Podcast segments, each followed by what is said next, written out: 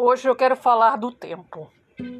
A palavra tempo, de acordo com o dicionário etimológico, tem origem no latim tempus ou temporis, que significam a divisão da duração em instante, segundo, minutos, horas, dia, mês e etc.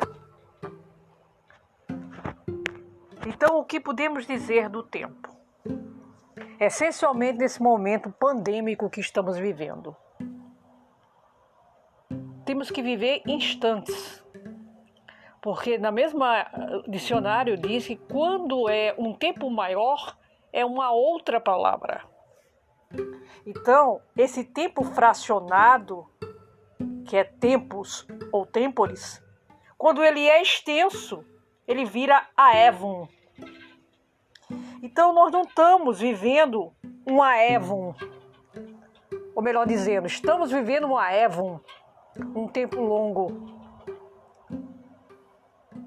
Mas esse tempo também é temporis, é tempos, porque ele é fracionado, ainda que seja longo, ainda que seja Aevon.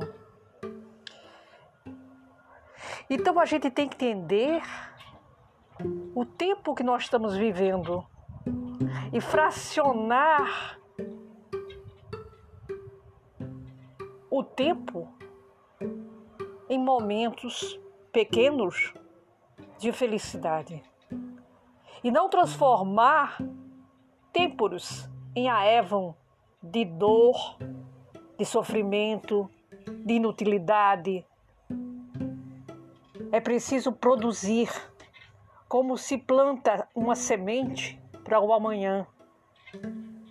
Etapa por etapa, passo a passo, para quando a aurora surgir de um novo tempo, de uma nova era, de um novo mundo, o nosso trigo estará maduro, não para ceifa,